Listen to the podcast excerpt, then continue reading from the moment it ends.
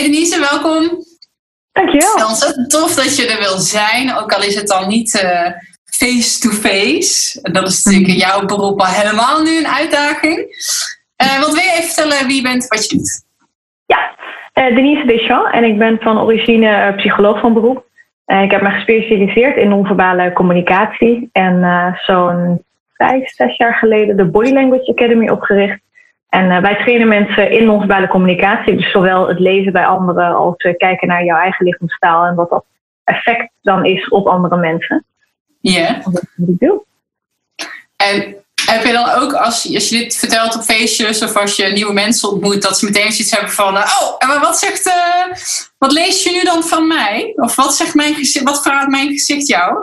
Ja, zeker, ja. Mensen zeggen ook wel eens van, dan kan je niet zeker dwars door me heen kijken. Nou, dat is helemaal niet zo. Ik kan geen gedachten lezen of zo.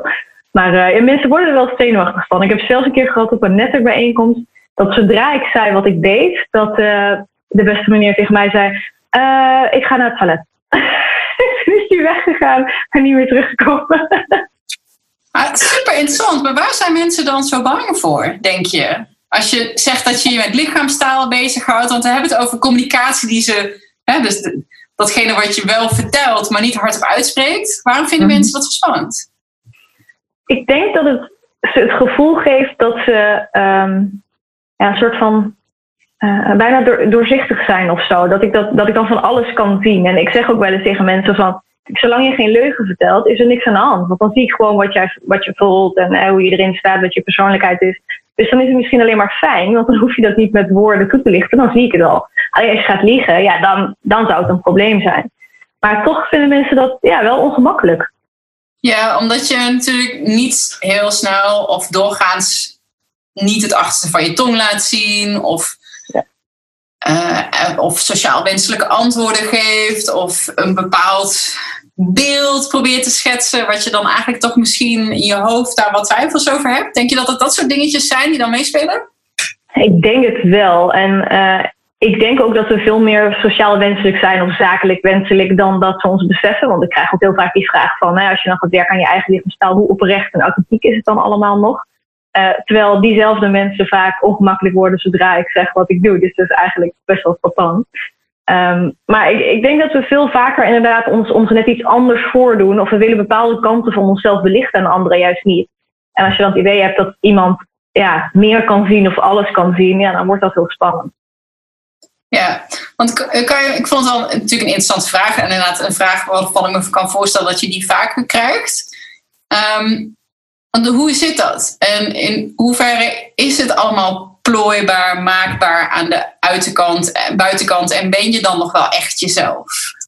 Ja, ik denk je kan bepaalde dingen wel beïnvloeden aan je lichaamstaal, maar de waarheid die lekt eigenlijk altijd door. Dus je kan niet jezelf echt voordoen helemaal als iemand anders zonder dat er signalen zijn dat je dat aan het spelen bent. Dat is heel moeilijk. Acteurs zijn daar best wel goed in. Maar die draaien het vaak om, dus die passen niet hun lichaamstaal aan, maar die proberen emotie op te roepen waardoor de lichaamstaal komt.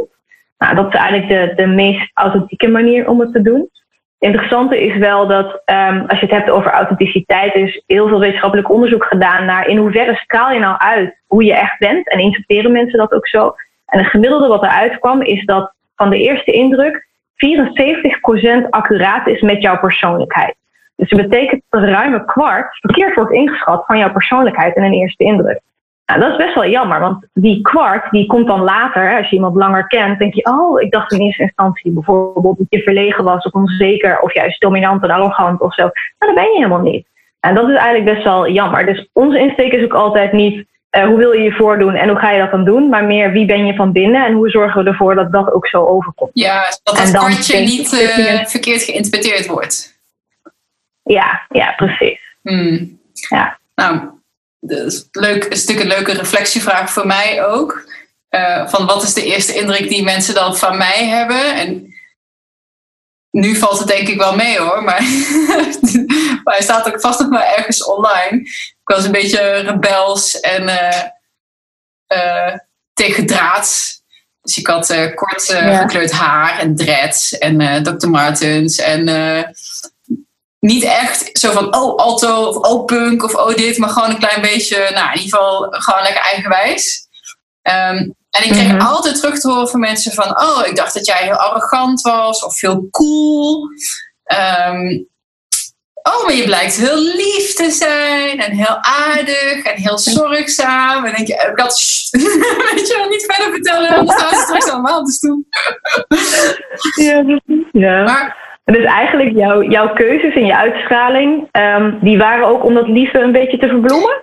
Waarschijnlijk onbewust wel. Maar ik, om het om te draaien... Dat weet ik ook echt nog. Bijna nog het moment zeg maar, dat plaatsvond... dat ik echt dacht, ik wil dit niet meer. Ik wil niet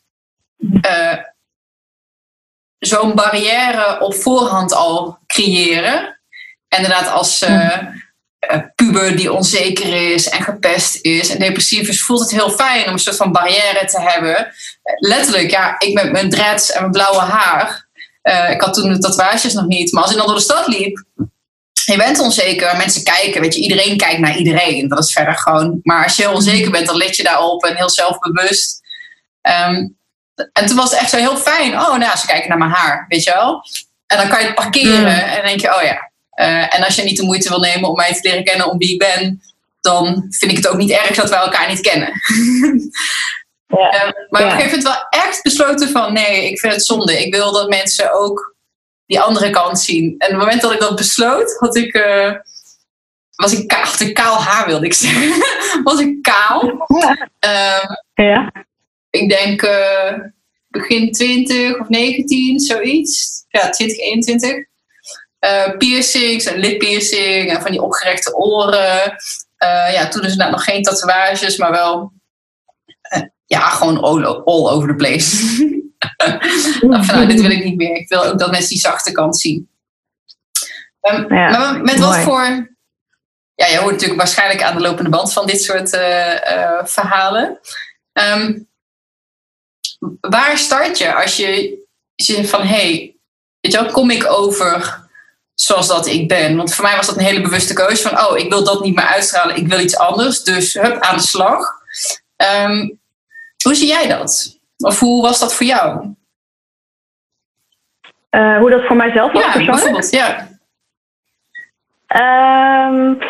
Ik weet nog dat toen ik psychologie studeerde... toen kreeg ik heel vaak de opmerking... ik dacht dat je gesloten was en vaak onzeker. Maar nu ik je leer kennen, blijkt dat niet zo te zijn. En in die tijd was het zo dat je heel vaak gesprekken opnam met een camera, met cliënten of acteurs die cliënten speelden. En toen zag ik mezelf en ik had dus, het is super simpel, maar het had blijkbaar een effect. Ik zat heel vaak met mijn armen over elkaar, meestal omdat ik het koud had en dan zat ik zo. Of ik zat aan die velletjes aan mijn nagels zo te schimmelen. En dat interpreteerden mensen dus als gesloten en onzeker doordat ik dat deed.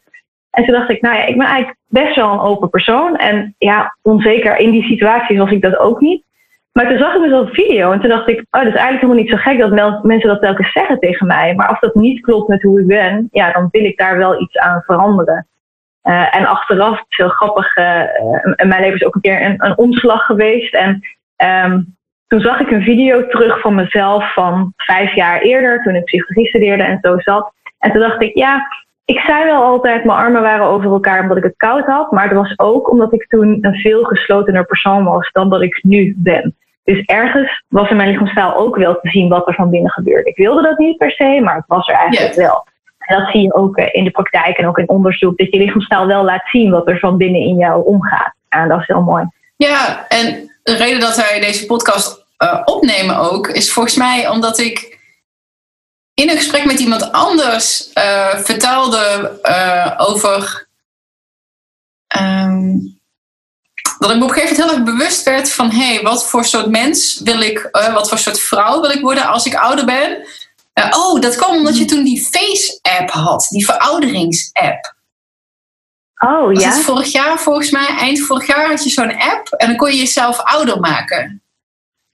Ja. En het was het heel erg afhankelijk van welke foto je pakte. En of je op die foto gewoon in de zon aan het turen was. Of aan het nadenken was. Of vrolijk met iemand in gesprek was. Dat je heel goed het verschil kon zien. Zo van, oh, gooi er 30 jaar bovenop. Dan is dit wat er zo van blijft plakken. Op je gezicht. In lijntjes en gezichtsuitdrukkingen en spieren die je gebruikt. En dat triggerde me toen heel erg. Dat ik dacht, shit, ik wil helemaal niet zo'n ouder met zo'n verbeten gezicht worden. Weet je wel, van, oh, het leven is hard en bikkelen en zwaar en tegen wind en fiets. Weet je wel, dat. Ja.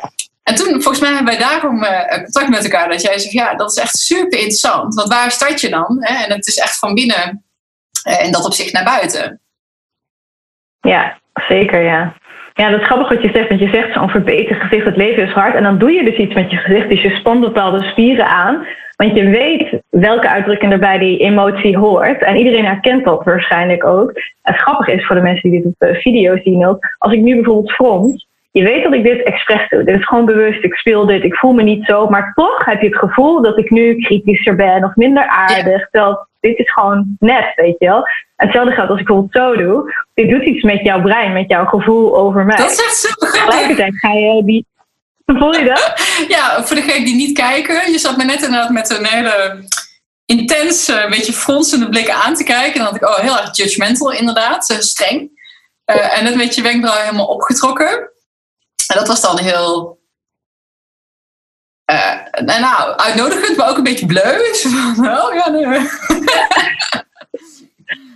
Ik snap wat je bedoelt, ja. Ja, grappig, hè? Terwijl het is gewoon één spierbeweging die dan iets creëert. En tegelijkertijd, als ik mijn wenkbrauwen veel omhoog doe, dan gebruik ik andere spieren, waardoor je boven je wenkbrauwen meer rimpels krijgt. Dus als ik in mijn leven heel vaak die beweging maak, omdat dat past bij mijn emotie en mijn persoonlijkheid, zul je ook meer rimpels krijgen. En hetzelfde geldt voor dat verbeterde gezicht dat jij zei. Dan krijg je meer rimpels juist bij je wenkbrauwen, een soort fronsrimpel. En dan zie je dan meer verbeterd uit dat je hebt wat je hele leven gedaan. Daar heb ik botox voor, maar dat doe ik niet. Maar,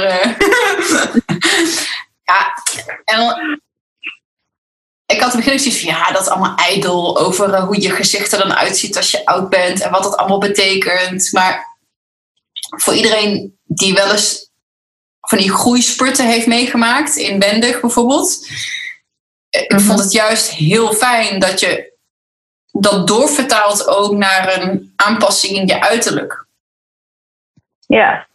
Omdat dat in mijn beleving de boel makkelijker maakt. Want dan kijk je in de spiegel en dan zie je net een iets andere persoon en dan voelt het ook iets makkelijker om die inwendige verandering daar ook bij op te roepen of zo. Ja, ja, dat kan ik me zeker voorstellen. Ja. Want wanneer wordt dit interessant? En wat zijn eigenlijk het type vragen die jij in je academy en in je praktijk krijgt van mensen? Oh, dat is heel breed.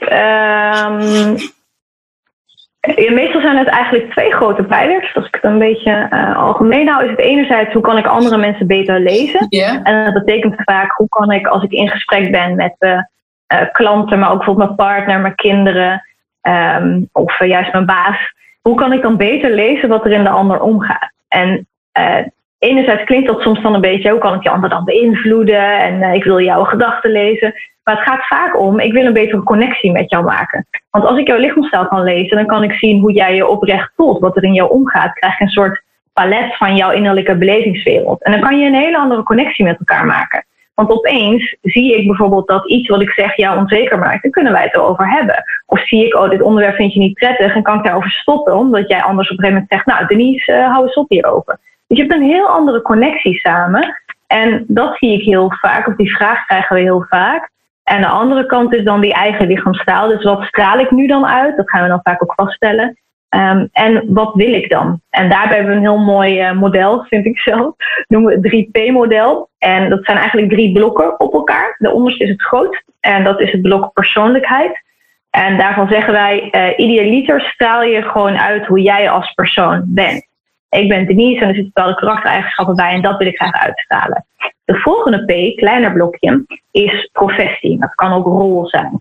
Ik als Denise, dus dat onderste blok, het fundament, heb een bepaalde rol, zoals bijvoorbeeld psycholoog of trainer, maar kan ook moeder zijn of tante of wat dan ook. En daarin kan je net iets anders, net andere dingen uitstralen. Dan ben ik nog steeds mezelf. Maar bijvoorbeeld stel dat mijn nichtje komt en heeft een tekening gemaakt, dan zeg ik, wat een mooie tekening. Als mijn partner heeft gekookt, zeg ik niet, wat heb je lekker gekookt? Weet je wel, dat doe ik niet. Dat is wat ik verkeerd heb. Maar beide is jezelf. Ja. Het is niet alleen dat je niet meer jezelf bent dan. Hè? Dus je kan in een rol kan je aanpassingen doen, maar je blijft dicht bij jezelf. En bovenste blokje is dan het blokje waarin je jezelf het meest aanpast. En dat noemen we purpose of doel. En dat kan zijn dat ik als Denise sta of spreek op het podium. Dat is mijn rol. En mijn doel is vandaag voor deze groep bijvoorbeeld om mensen te enthousiasmeren en inspireren. En dan komt er bijvoorbeeld iemand uit het publiek, een mevrouw, en die is heel kritisch. Nou, en dan verandert mijn doel van inspireren, motiveren naar bijvoorbeeld overtuigen of informatie geven. En het kan zijn dat je dan die lichaamstaal iets aanpast in dezelfde rol met mijnzelfde persoonlijkheid. Dus dat betekent dat je niet gaat acteren, maar gewoon kleine aanpassingen maakt, zodat die communicatie effectiever gaat. Nou, en dat model helpt mensen vaak om toch het gevoel te hebben dat het authentiek blijft. En hoe doe je dat zonder helemaal lam geslagen te worden door de interne criticus of heel mate van zelfbewustzijn? Of, nou, ik maak dus ook mee met podcast, soms met een interview dat of een testimonial op willen nemen voor mensen die wat minder camera-ervaring hebben. Die in één keer dichtslaan, want je ziet jezelf, je bent je van jezelf bewust, dan gaat zo'n stemmetje, er gebeurt van alles, waardoor je een soort van blackout krijgt. Of, een blackout is natuurlijk heel extreem, waardoor je eigenlijk een beetje zo de draad kwijt bent. Dat lijkt me heel lastig. Dus je bedoelt dat je focus te veel gaat op wat je uitstraalt en dat soort dingen, en dat je dan minder goed uit de bocht. Ja, en dat dan ook meteen, weet je wel, die judgmental, dat stemmetje, waardoor je dus ook kan vastslaan. Waardoor je gewoon eigenlijk te veel stress ervaart, denk ik, door dat het spannend is om zo naar jezelf te kijken en jezelf bewust te zijn van de indruk die je op andere mensen maakt. Ja, zeker, ja. Ja, wij kijken het liefst naar lichaamstaal zoals een fysiotherapeut kijkt naar een lijf. En dat wil zeggen, stel je gaat naar de fysiotherapeut en je houding is een beetje zo met je schouders naar voren. En de fysio zegt, nou, je moet je schouders recht en je hoofd zo. En dan denk je, dit is dus echt superrecht. Hè? Dat doet niemand, zo kan ik echt niet lopen, het is heel ongemakkelijk. Ja. Maar toch, 6 weken later, dan ben je 6 keer geweest, ga je naar buiten en is je houding beter. En dan denk je, liep ik eerst zo bij mijn schouders daarvoor? Dat is gek. Want je hebt namelijk spiergeheugen. Je spieren raken gewend aan de dingen die je doet. En dat is ook hoe wij mensen het liefst leren. Dus niet dat jij nu ineens bedenkt, nu ga ik recht zitten. Want je wil eigenlijk gewoon een betere houding constant. Je wil, en het vertaalt naar het ontvak dan, je wilt dat je constant uitstraalt hoe jij bent. En niet op momenten eigenlijk. Dus zo leren wij mensen ook aan, net als fysiotherapie eigenlijk. Niet dat we mensen 6 weken lang gaan behandelen. Maar wel, we maken gebruik van dat spiergeheugen, zodat je het gewoon blijft doen. En dat je daar dus minder over na hoeft te denken eigenlijk. Wat zijn de meest gevraagde, wat is de grootste wens voor mensen? Van, ik wil eigenlijk veel meer X, Y, Z uitstralen. Ja, ik denk toch wel, ik wil overtuigender zijn. Ik wil zelfverzekerder overkomen. En ook wel van een groep mensen, ik wil iets zachter overkomen. En dat is vaak een groep mensen die iets te dominant of te arrogant overkomt. En daarmee botsingen creëert, of in ieder geval wrijving. Of een ander soort verbinding met andere mensen krijgt. Want je maakt binnen snel verbinding met die uitstraling. Die dan zeggen van, joh, ik weet dat het zo is, maar ik weet niet wat ik doe waardoor dat zo is. Want ik wil dat helemaal niet of niet altijd. En hoe pas ik dat aan? Ik denk dat dat een beetje de meest gevraagde zijn. En het zelfvertrouwen vind ik wel interessant. Beide, want ik ben van heel, heel weinig zelfvertrouwen nu naar gewoon dat het soms inderdaad wel iets, dat het mensen te krachtig vinden of zo. Wat is bij uitstek iets in je lichaamshouding of gezichtsuitdrukking waardoor je zelfverzekerder overkomt? Ik denk veel mensen doen iets waardoor ze minder zelfverzekerd overkomen. En als ze dat weglaten, dan komen ze echt zekerder over. En dat zijn, wij noemen dat zelftroostende signalen. Eigenlijk, ze noemen dat ook self-soothing signals of pacifiers. Dat zijn signalen, zoals dat plukken van mij en die velletjes bij je nagels. Maar ook alle wrijvende bewegingen, dit bijvoorbeeld of zo. Dit zie je ook heel vaak. Al die plukkende, wrijvende bewegingen, ook vaak in het gezicht. Daardoor kom je minder zelfverzekerd over. Zo aan je haar zitten en zo. Het zijn allemaal eigenlijk signalen. Dus als je dit bekijkt bijvoorbeeld. Eigenlijk is dit, doe maar rustig. Het komt goed. Je bent nu een haar aan het plukken. Ja.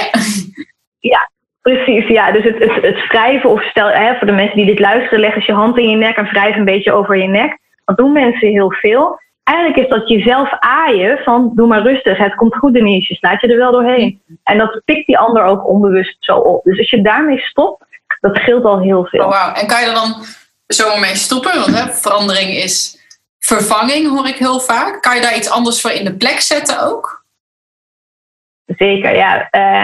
Wij kijken vaak naar wat iemand al van nature doet. En je hebt een soort neutrale basishouding. Dat is de positie van je handen waar je altijd naar terug gaat. Voor mij is dat bijvoorbeeld dit. Als ik sta, dan gaan mijn handen weer zo. Voor sommige mensen is het tot op tafel is het vaak zo. Dus je legt ze zo neer. Mijn collega die heeft haar handen altijd zo als ze staat. Ik voel me net een priester als ik het doe. Maar voor haar is dat haar natuurlijke houding. Dit kan ook, als er maar niet geschreven wordt. Dus je hebt allerlei posities waarbij je handen rustig zijn en niet over jezelf heen wrijven. Als je dat weet, dat helpt voor heel veel mensen heel erg. Want iedere keer dat je dan denkt, oh, wat moet ik met mijn handen doen? Of ik ben weer aan het wrijven. Dan weet je, oh, nou, ik ga gewoon terug naar dit. En dat maakt het dan makkelijker. Want als je iedere keer moet denken, oh, wat moet ik dan doen? Dan wordt het natuurlijk heel ongemakkelijk. En dan krijg je wat jij zei en dan ga je daar veel op letten. Ja, wat je deed van terug naar dit is gewoon een houding van je handen ineengeslagen in je schoot bijvoorbeeld. Waarvan jij denkt, oh ja, dit zit lekker. En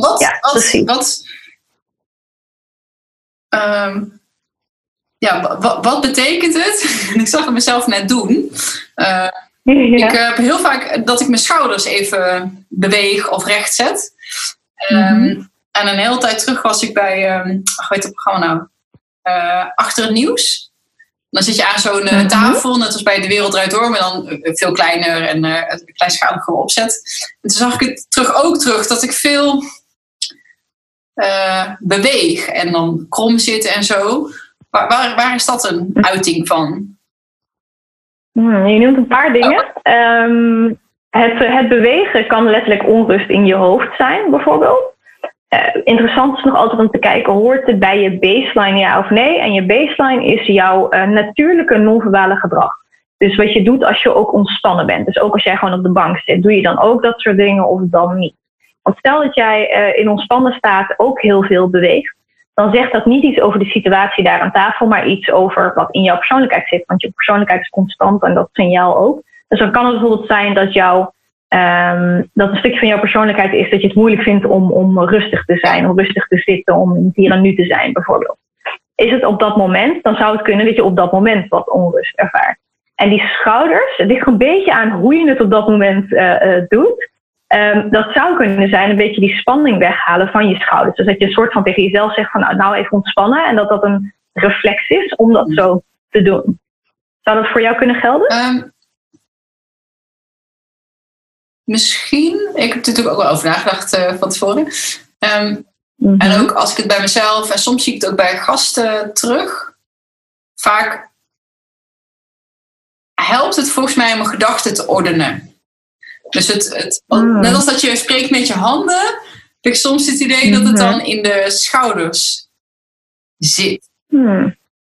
Of dat het komt als ik mezelf, of als ik mijn woorden inslik, of als ik mezelf een beetje aan het editen ben. Weet je? Want soms heb je dan floatend. En soms gaat het gewoon ben je echt nog aan het zoeken, aan het formuleren van oké, er wordt een vraag gesteld of ik moet iets zeggen. En eigenlijk ben ik, terwijl ik praat, ben ik het aan het bedenken of zo. En dan doe je iets minder in flow. Ja, ik weet niet zo goed. Ik zit te denken, zijn dat dan momenten van licht verhoogde spanning? Waarschijnlijk. Ik kan me voorstellen, als je dat moet bedenken, weet je wel, dat je dan een klein beetje verhoogde spanning hebt. Nou, grappig. Ja. Het is niet een signaal wat ik heel veel zie, wat gebeurt. Tenminste, niet in deze zin ook, dat mensen dan dat doen. Vaker zie je dan die self-soothing signals. Dus dat mensen zichzelf gaan strelen eigenlijk om, even mijn gedachten ordenen. En dan doen ze dat, die beweging om zichzelf een beetje te kalmeren weer. Ja, grappig. En dan natuurlijk de hamvraag, want je kent mijn podcast. Ik was natuurlijk heel erg benieuwd of jij nog dingetjes wilde terugspiegelen, zeg maar, over mijn non-verbale houding of lichaam of gezichts. Uitdrukking. Een beetje spannend, maar... Ja, wat me in ieder geval opvalt is dat... jij bent een heel betrokken luisteraar. Dus als jij luistert, dan doet jouw hele gezicht mee. En ik denk voor, laat ik zeggen, 70-80% is dat heel fijn voor je gesprekspartner. Want die ziet, je bent echt met mij bezig. En je leeft met me mee nu al. Maar bij jou is het wel veel. Oh. Dus meer dan dat je normaal ziet. Dus je hebt dan heel veel expressie. En dat is heel mooi. Ja. Want volgens mij probeer je dan heel erg verbinding te maken met de ander. En je probeert samen in de flow te komen. En het zou ook soms kunnen afleiden. Stel dat jij een gesprekspartner hebt die wat minder expressief is. Die vindt dat van jou dan juist heel veel, want die heeft dat zelf niet. En dan zou het kunnen afleiden. Ja. En dan natuurlijk... Heb je dat van jezelf wel eens gezien? Ja, je zo meeleeft? Kijk, en dat is natuurlijk ook... En dat is ook wel een interessante zijspoor, denk ik. Nu wel. Kijk, want nu praat ik met jou via Zoom... ik zie jou, maar ik zie mezelf ook. Net als dat je jezelf op video, in selfie mode, zeg maar, een videootje in wil spreken of iets maakt. Ergens zie ik ook continu mezelf. Dus ja, nu ben ik er wel een beetje zelfbewust van. Maar normaal gesproken niet, want ik zie mezelf dan niet steeds in een soort van spiegel gereflecteerd. Ja, nee, precies. Ja. Het is grappig dat je dat zegt, want die vraag krijg ik nu dus heel vaak van... als ik in gesprek ben met iemand via Skype of Zoom of zo, want dat gebeurt nu veel meer. Hoe ga ik dan om met dat ik die ander zie, dat ik mezelf zie en ik kijk altijd naar mezelf en minder naar de ander en niet in de camera. En mensen vinden het heel lastig om zichzelf dan niet te zien. Yeah. Terwijl in normale gesprekken zie je jezelf ook niet. Dan zie je ook gewoon die ander. Maar dat vinden ze heel lastig om dan dat plaatje van zichzelf weg te doen. Dat is heel grappig. Ah, ik moet dan meteen denken, want ik heb ook psychologie gestudeerd en dan van die leuke weetjes en feitjes dat... Waarschijnlijk ken jij de up-to-date onderzoeken wel, maar dat in buffetrestaurants, als ze daar spiegels neerhangen, of als ze in restaurants mensen meer bewust maken van zichzelf, dus ze zien zichzelf eten of eten opscheppen, dat ze ook minder eten en minder opscheppen, omdat ze een soort van zelfcorrigerend vermogen, ik zie mezelf en dus corrigeer ik mezelf. Ja, precies, inderdaad. En ik denk dat dat ook is wat er gebeurt met Skype en Zoom, dat je wilt een beetje die controle over jezelf. Dan zie ik me, ik weet hoe het er voor jou uitziet. Hè? Dat wil ik graag van behouden. En misschien doe je jezelf dat net ietsje anders voor ook. Dat kan ik me voorstellen, ja. Maar is dat goed of fout? Want ik denk dat er natuurlijk veel meer... Ja, goed fout bestaat ook niet. Maar ik denk natuurlijk veel meer via Zoom nu. Sowieso nog een hele tijd, neem ik aan, gaan communiceren. Moeten we dat gewoon uitzetten? Ja, het ligt een beetje aan je doel. Ik ben ook niet zo van de goed of fout dingen. Maar ik kan me voorstellen dat het gewoon gewenning is, weet je wel. Dat je het gewoon, je zet jezelf uit en dan moet je even wennen. Maar dan is het wel meer een normaal gesprek dan wanneer je jezelf ook in beeld hebt. Dat is een beetje, en dan maakt het misschien visueel voor mensen, alsof je met iemand praat en daarna staat een spiegel en zie jij jezelf. Ja. En dan moet je je voorstellen dat je zelf in die spiegel kijkt en aan de persoon met wie je praat. Dat is best wel gek. Dus het is wel goed om, tenminste ik kan me voorstellen dat het goed is voor de connectie ook als je jezelf gewoon... kan dat eigenlijk? We zitten nu in Zoom, ik ga het meteen eens even testen. Ik kan echt alleen maar voor de optie dat we of naast elkaar of ik jou boven, of ik mezelf boven jou zie. Misschien moeten we er maar gewoon een beetje aan wennen.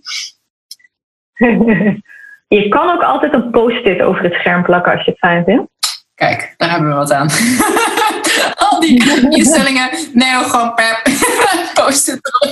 Gewoon iets door plakken. Typisch op het scherm, maar een post-itje erop. En dat andere stukje, want we hadden het net over zelfverzekerdheid. Maar er zijn ook mensen... ik was dan ook in de categorie... Ik word dan gezien als hard of cool en afstandelijk. Terwijl ik dat helemaal niet was. Of in ieder geval... wel was, maar niet wilde zijn, laat ik het dan zo zeggen. Wat is daar echt het belangrijkste karakteristiek die jij dan ziet? Of die ze aan kunnen passen? Even kijken. Ik denk aan twee dingen. Er zijn er echt heel veel. Dus te denken, wat is voor mensen heel makkelijk om ook te proberen. Een van de dingen, als je vaak hoort dat je wat meer afstandelijk of koud of hard in de zin van niet emotioneel of niet betrokken overkomt. Vaak is de grootste oorzaak daarvan de expressie in je gezicht. Mensen die minder gezichtsexpressie hebben, dus een heel neutraal gezicht, die hun spieren weinig bewegen, daar lezen we minder makkelijk emotie van af. En dit zijn mensen die alsnog heel zelfverzekerd over kunnen komen, of juist niet, het kan beide kanten op. En wat er gebeurt is dat je gesprekspartner, die ziet jouw gezicht en die kan niet lezen wat voor emotie jij voelt.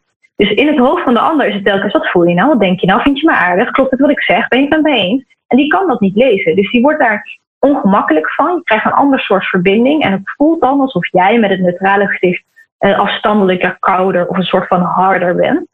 En dus als je dat wel eens hoort, is dat iets om op te letten. En wat je dan eigenlijk wil doen, is je gezichtsspieren trainen om ze wel te gebruiken. Want die spieren die zijn gewend om niet zoveel te bewegen. Uiteindelijk is het dan gewoon je gezichtsspieren trainen om te zorgen dat ze het wel doen. Voor sommige mensen is dan de onderkant van het gezicht makkelijker. Dus een simpele versie is bijvoorbeeld af en toe lachen. Voor andere mensen is de bovenkant makkelijker. En wij zien dat dat toch wel de grootste groep is. Dat betekent dat je bijvoorbeeld je wenkbrauwen iets meer gaat gebruiken.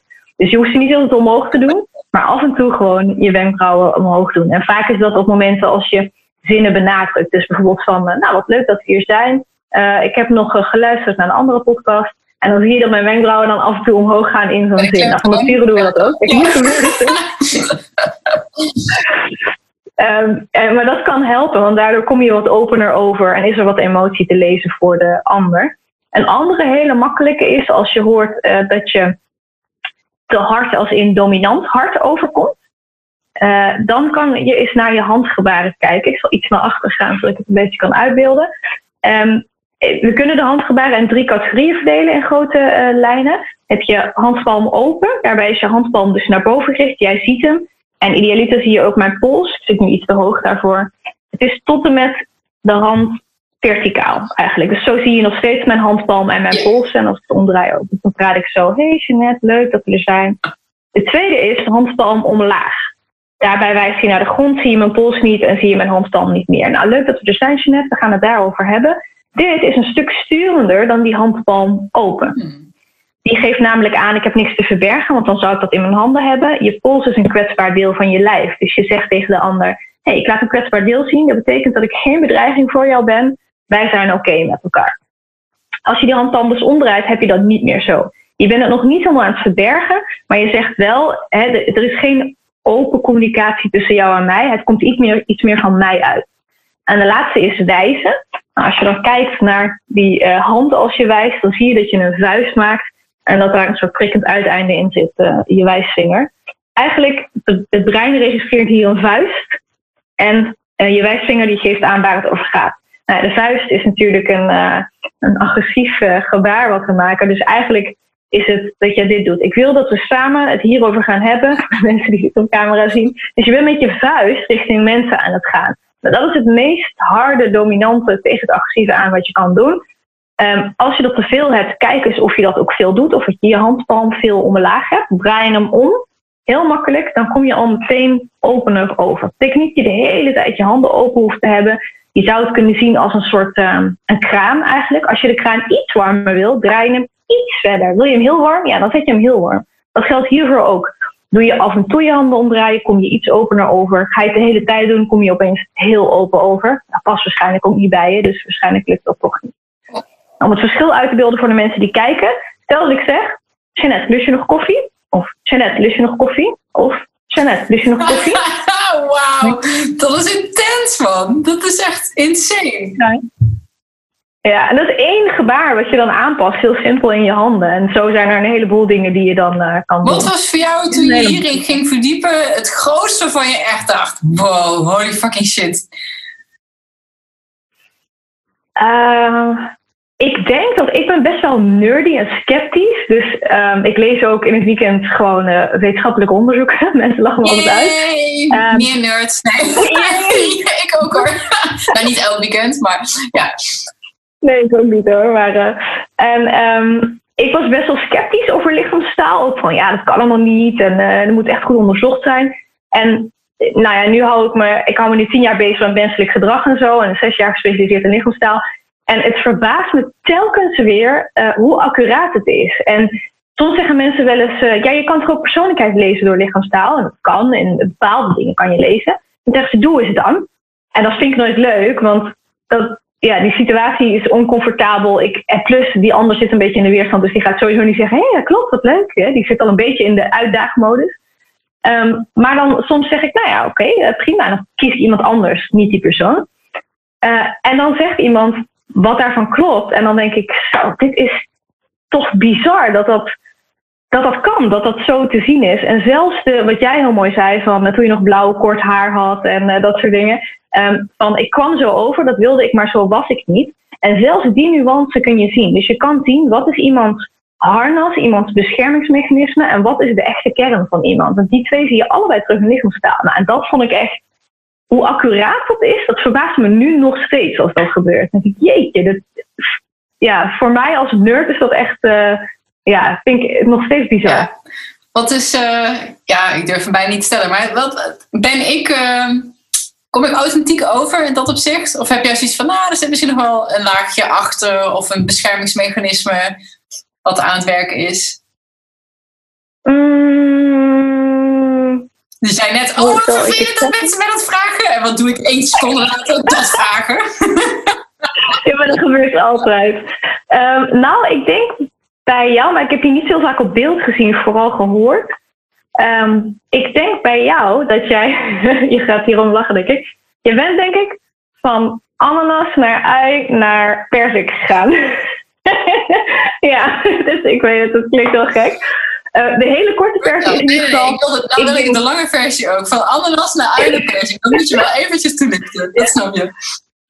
Ik ga het toelichten. Ik zal eerst een kort antwoord geven op je vraag. Ik denk dat je in ieder geval een stuk authentieker bent dan dat je was. Ik zie nog steeds wel een soort van laagje. Maar het mooie aan jou vind ik wel dat... als je dat laagje als harnas zou zien, dan zit er van binnen, in dat harnas, zit iemand of iets die wel heel graag zichzelf wil laten zien. Snap je? Dus jouw harnas is niet, ik wil me anders voordoen, ik wil dingen niet laten zien. Maar ik denk wel dat je dat laagje hebt aangeleerd, dat harnas, en dat dat niet zomaar weg is. Dus ik denk dat daar nog steeds wel wat van zit, ja. Zeker. Ja. En soms zie ik ook van wat ik heb gezien, want dat is niet zo heel veel, een soort, hoe zullen we het zeggen, een soort verschuiving van stoelen of zo. Als dat harnas en jouw kern 2 stoelen zijn, dan zie ik je soms zo even naar die... Nee, toch terug naar die ene. Dus dan... Ja, het is niet dat je erop blijft zitten en dat je je harnas weer aan gaat doen, maar je ziet even zo'n... Oh, en dan ga je weer terug. Zo lijkt het in ieder geval. Oh, wat vet. Ja. Die ananas wilde je weten. Het is een soort persoonlijkheidstheorie, zou je kunnen zeggen, die te maken heeft met hoe je dat harnas hebt ontwikkeld in je leven. Een ananas, als je kijkt naar die vrucht, die heeft een hele harde, stevige buitenkant. Het is een beetje prikkelig ook. Het is geen egel, maar het is wel een beetje prikkelig. En dat is, als vrucht, om die zachte, sappige, zoete binnenkant te beschermen. Want als die buitenkant daar niet zou zijn, ja, dan zou die ananas heel kwetsbaar zijn.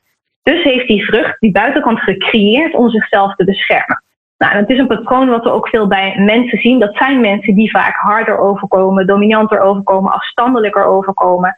En dat is om zichzelf te beschermen. Die buitenkant is alleen nodig als die binnenkant zacht is. Als jouw binnenkant hard is, is die buitenkant gewoon niet nodig. En dat zie je in de natuur en dat zie je bij mensen ook. En ik kan me voorstellen dat... verder gaan met de ui, want dat dachten we net ook al. Sommige van die mensen die echt super zelfverzekerd zijn, en vaak zie je dat in de zakenwereld, misschien is dat ook wel iets mannelijks, wat vrouwen gewoon wat minder doen. Die zijn ook helemaal niet bezig met jou een goed gevoel willen geven. Die... zonder dat ze arrogant zijn of zo. Maar ik ben zo gewend inderdaad ook... Je bent expressief en je bent luisterd en je lacht en je geeft aandacht en je maakt connectie. Maar sommige mensen hebben dat niet. Ze zijn gewoon heel... En dan ergens denk ik, vind ik dat heel bewonderingswaardig. Zo van, you really don't care, zeg maar... wat er met mij gebeurt aan de andere kant. En soms vind ik dat heel mooi om te zien. Maar die zijn niet per se heel hard. Die zijn gewoon heel feitelijk en heel... nu wil ik even de binnenkant denk ik, die zijn ook gewoon waarschijnlijk wat zelfverzekerder en wat minder bezig met wat ik daarvan vind. Goeie. Maar en dat is ergens ook een veilige keuze. Hè? Want als ik telkens bezig moet zijn met hoe de mensen om mij heen zich voelen, moet ik met allerlei poppetjes rekening gaan houden en ook nog met mijn eigen gevoelens, dat wordt best wel een schaakspel. Dus het is ergens ook een veilige keuze om meer met jezelf bezig te zijn. Ook als je dat doet, hoef jij een bepaalde verbinding, een diepgaandere verbinding met andere mensen niet te maken. Want ik ben niet zo bezig met jouw gevoel, ik laat jou ook niet zo toe, dat is vaak het effect. Dus dan krijgen wij ook niet echt een diepere verbinding. En dat betekent dat jij nooit het door mij heen kan prikken of mij kan raken. Dus dat kan ook zelfbescherming zijn, hoewel het eruit ziet als zelfverzekerdheid. Interessant, oké. Ja. En ik wil niet zeggen dat het altijd zo is hoor, maar... Ja. Dat. Oké, zoete binnenkant. Prikkende buitenkant, ja. Ja, de ui, als je kijkt naar de ui en je hebt hem in je hand, dan kan je zo die hele ui van alle kanten bekijken. Die zit nergens aan vast. Maar die ui heeft heel veel lagen. En je ziet niet alle laagjes daarvan. En je kan beginnen met pellen, zeg maar, er zitten heel veel laagjes in. Nou, personen die een ui zijn, dat zijn ook mensen met heel veel lagen. Maar dat zijn vaak mensen die... overkomen alsof ze heel open zijn en heel sociaal en heel toegankelijk. Die zijn heel goed in pleasen, in juist betrokkenheid laten zien. Maar ze zijn heel selectief met wat ze jou laten zien. Vaak zijn het mensen die een soort inner circle hebben. En die mensen zien de binnenste lagen van de ui, maar misschien niet eens de allerbinnenste. En de inner circle die ziet nog één laagje daaromheen, zeg maar. En de andere mensen zien de rest, die hele ui, alleen die buitenkant. Waardoor je denkt van, oh, dit is een heel sociaal persoon, heel leuk. En dit zijn mensen die vaak gezien worden als zelfverzekerd, sociaal en warm. En je ziet heel vaak dat mensen die ananas zijn geweest, die gaan daarna naar ei, omdat dat een soort van tussenfase is eigenlijk. Tegenreactie. Dus ik doe mijn best. Okay. Tegenreactie. Ja, en je probeert het wel, maar het is niet makkelijk om ineens de hele ei door midden te doen en iedereen die echt de kern te laten zien. Dus het is ook allemaal niet fout, het zijn gewoon manieren hoe we daarmee omgaan. De uien zijn ook mensen die dat vaak van zichzelf wel weten. Dus als je met een ui spreekt, ik had het toevallig onlangs nog met een partner van ons. En toen hadden we het erover, zei ik, je bent nu zo'n uiengedrag aan het vertonen dat ik het lastig vind om een verbinding met je te houden. Want ik zie dan dat het een soort van gespeeld is, terwijl andere mensen hebben dat meestal niet zo snel door. En toen legde ik hem uit wat het was. En toen zei hij, oh, ik ben zo'n ui. Ik herken me zo erg hierin. Toen zei hij, weet je, als ik eerlijk ben, ik denk dat mijn gezin, mijn partner, mijn kinderen, die zien niet eens de binnenste laag van mijn ui. Dat laat ik gewoon niet zien. Ik weet eigenlijk niet zeker of ik wel weet wat die binnenste kern is eigenlijk. Maar toch, iedereen ervaart hem als super sociaal, intelligente man ook, betrokken, warm. Maar ja, hij laat niet alles van zichzelf zien. Dus dat is de ui. En de perzik is eigenlijk een beetje tegenovergestelde van die ananas. Hè. Dus de binnenkant is heel stevig en robuust. De buitenkant is zacht. En die buitenkant kan zacht zijn, want die binnenkant die kan je namelijk niet meer... Ja, die kan je een beetje beschadigen, maar je kan hem niet meer helemaal stuk maken. Als je die ananas en die perzik even pakt en je laat ze allebei vallen, dan heeft die ananas de minste schade. Die perzik die zou een soort bruise krijgen, een blauwe plek of een zachte plek, zeg maar. Maar dat maakt niet uit, want die pit is gewoon nog... Hè, die kern van die perzik is gewoon nog goed. Nou, dit zijn ook vaak mensen die zo zijn, dus die kunnen goed tegen feedback. Die laten veel van zichzelf zien. Die lijken soms zacht van de buitenkant, heel open, maar ook stellen zich kwetsbaar op, delen dingen. Maar dat is omdat zij in de kern zeker zijn van zichzelf en zich stevig voelen. Een valkuil weer van deze groep mensen is oversharing. Dus zij vertellen te veel. We hadden een keer in een training dat iemand van het toilet kwam en zei... zijn er meer mensen die dat hebben? Ik heb altijd een koffie drinken en ik ga dan naar het toilet. En toen wij zo, wow, oké, rustig aan. En toen kwam er nog een verhaal over zijn jeugd en dat soort dingen. Dus echt oversharing, gewoon te veel vertellen. Heel open. Je kan ook heel goed connectie maken met deze mensen, als jij ook op dat niveau kan komen. Maar daar zit ook wel een keerzijde aan, of een valkuil. Ja, en ik kan me ook wel voorstellen dat dat ook iets is waar je aan wil werken. Wat niet altijd in een zakelijke of ook in een relationele sfeer gewoon wordt verwelkomd. Ja, precies. Ja. Want die mensen zijn dus ook minder van het aanpassen. Want zij zijn zoals ze zijn van binnen. En ja, je kan af en toe op mijn buitenkant prikken en ik kan af en toe niet gepast zijn, maar het is wel wie ik echt ben. En dat is inderdaad zakelijk gezien bijvoorbeeld niet altijd handig. Ja. En is er nou eigenlijk nog verschil in waar bijvoorbeeld mannen meestal invallen of vrouwen? Of bepaalde beroepsgroepen of zo? Ja, zeker wel ja. In de sales bijvoorbeeld zie je veel uien. En dat is op zich, je zou kunnen zeggen, ik kan me voorstellen dat bepaalde karaktertypes ook bepaalde beroepen kiezen natuurlijk. Want in de sales is dat wel handig. Dat je sociaal en warm kan zijn, betrokkenheid kan laten zien. Maar niet een perzik bent die over zijn privéleven vertelt. Hè. Dat kan me voorstellen. Je ziet over het algemeen dat er meer mannen zijn die ananassen zijn. En het grappige is, opmerkelijke is, jammeren is, dat het bij mannen ook vaker geaccepteerd wordt dan bij vrouwen. Dus een vrouw die een ananas is, een vrouw die wat dominanter, wat afstandelijker is, zelfzekerd overkomt, is ook vaak een bitch. Of een, wat zei iemand al laatst, een ijskast of zo. Dat zijn vrouwen dan. Terwijl mannen zijn leiders, zijn sterk. Hè, en daar kijken we dan toch anders tegenaan. Over het algemeen zie je dus meer mannen. In de zorg zie je weer meer uien en perziken bijvoorbeeld. Het is opener, maar ook soms wel zelfbescherming nog. Ik ga die metafoor nooit meer vergeten, de ananas en de perzik. Ja.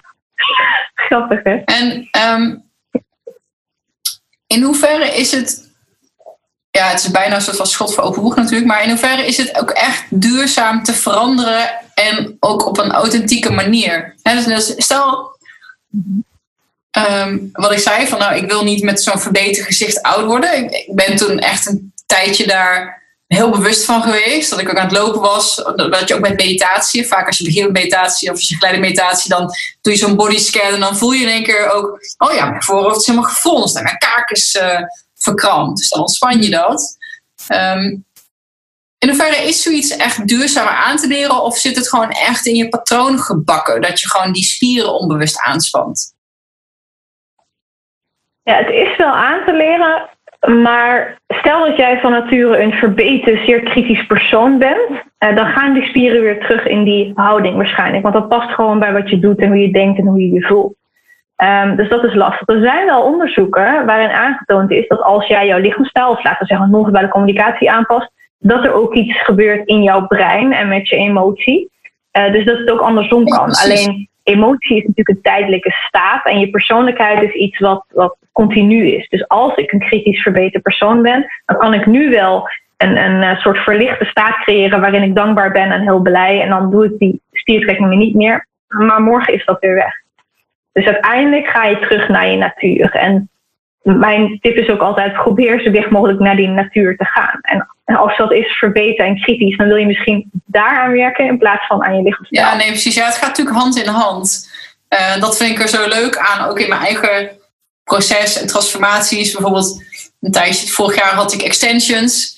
En toen was ik ook, volgens mij, met een aantal thema's bezig. En toen daaruit. En toen merkte ik eigenlijk, toen die extensions daarna na een paar maanden weer terug inzetten, dacht ik, oh ja, werd ik me herinnerd aan, volgens mij wilde ik toen wat vrouwelijker zijn. Of ben ik wat meer gaan hangen in mijn vrouwelijkheid. Wat ik daarvoor nooit zo heel veel had gedaan. En toen dacht ik echt, het is heel grappig, want iedere mens heeft natuurlijk meerdere facetten en meerdere rollen en meerdere aspecten van hun persoonlijkheid. En afhankelijk van welke kleren je aandoet, of hoe je je haar doet, of je een bril op hebt die dag of niet, voelt het alsof één van die persoonlijkheden gewoon iets meer, nou, ik weet niet of je multiple personality disorder hebt, maar één aspect van je persoonlijkheid gewoon meer naar de voorgrond wordt geschoven. Ja. Dus ik denk, Ja, ik kan me dat wel voorstellen wat je zegt, inderdaad. Stel dat je bijvoorbeeld, nu werken we heel veel thuis allemaal. En het is heel verleidelijk om dat dan in je joggingbroek te blijven doen en je grote hoodie. Maar meestal voel je je dan ook wat minder productief. En voel je je wat minder echt, oké, nu ga ik lekker aan de slag. Want je bent nog een beetje in die lekkere, comfortabele modus, zeg maar. En dat geldt denk ik voor meerdere dingen. En ik denk ook wat je zegt, we hebben meerdere rollen en aspecten van onszelf. En ik geloof ook dat ik mezelf bijvoorbeeld in een, laten we zeggen, week of zo, kan ik mezelf in een veel minder fijne staat praten. Als ik die kant voor mezelf naar voren schuif. Want ik kan makkelijk overal negatief over gaan doen. Maar er is ook een kant van mij die heel positief is over alles. Die misschien zelfs wel te optimistisch is over alles. Als ik die veel aandacht geef, ja, dan gaat die groei, komt die naar voren toe. En je ziet nu ook al voor de mensen die de video zien, je lichaamstaal doet automatisch dus mee. Alleen al als je het daarover hebt. Dus ik denk ook inderdaad, het gaat hand in hand en je kan bepaalde delen ook naar voren schuiven en laten krimpen. Of ja, het is wel precies wat je in het begin zei. Er straalt iets van binnenuit naar buiten. En dat stukje van binnen, dat groeit natuurlijk ook. En ja, wat doet mindfulness? Ook niks anders dan jou bewust maken van het feit, je hebt positieve gedachten en negatieve gedachten. En het is aan jou waar je aandacht aan geeft. En dat stukje van jou, maar ook van jouw perceptie en dus ook van je uiterlijk en je uitstraling groeit. Ja. Ja, laatst zei iemand ook tegen mij, vond ik wel interessant. Een hele nuchtere man. En die zei van, waar slaat het eigenlijk op dat we elkaar beoordelen op uiterlijk? Dat ik zie jou en ik had toen een colbert aan en een blouseje geloof ik. En zei hij, je ziet er heel netjes uit. En dan denk ik daar iets van, weet je wel. En tegelijkertijd in het weekend zie je er misschien heel anders uit. En dan zou ik iets anders van je denken. Waar slaat het eigenlijk op? Dat ik aan de ene kant snap ik heel goed dat vraagstuk. En aan de andere kant is het goed om je te beseffen dat op momenten alles is wat we hebben. Want je ziet iemand, je hebt nog niet gesproken, maar jouw brein die wil overleven. Dus die wil zo snel mogelijk inschatten, wat heb ik aan deze persoon? Als ik jouw kleding, haardracht, al dat soort dingen en ook heel erg lichaamstaal zie, ja, dan ga ik daar een beoordeling van doen, iedereen. Dat doet je brein automatisch. En daar kan je juist ook gebruik van maken om dan te kijken, hoe kan ik nou het beste laten zien wie ik ben, hoe ik van binnen ben, of wat ik wil uitstralen in deze rol bijvoorbeeld, of met dit doel. Dus ja, je kan het ook weer juist gebruiken. En in zo'n traject, als iemand zegt, nou, ik wil wat meer zelfvertrouwen hebben bijvoorbeeld, of wat zelfverzekerder overkomen dan, daar begint het dan mee. Hoe diep gaat dat? Want jij bent ook psycholoog. Kan je daar iets over vertellen?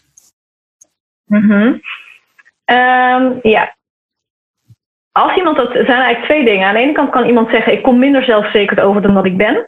Mensen denken vaak dat ik onzeker ben, maar dat ben ik niet. Of mensen zeggen, ik ben onzeker, maar ik wil graag zeker overkomen.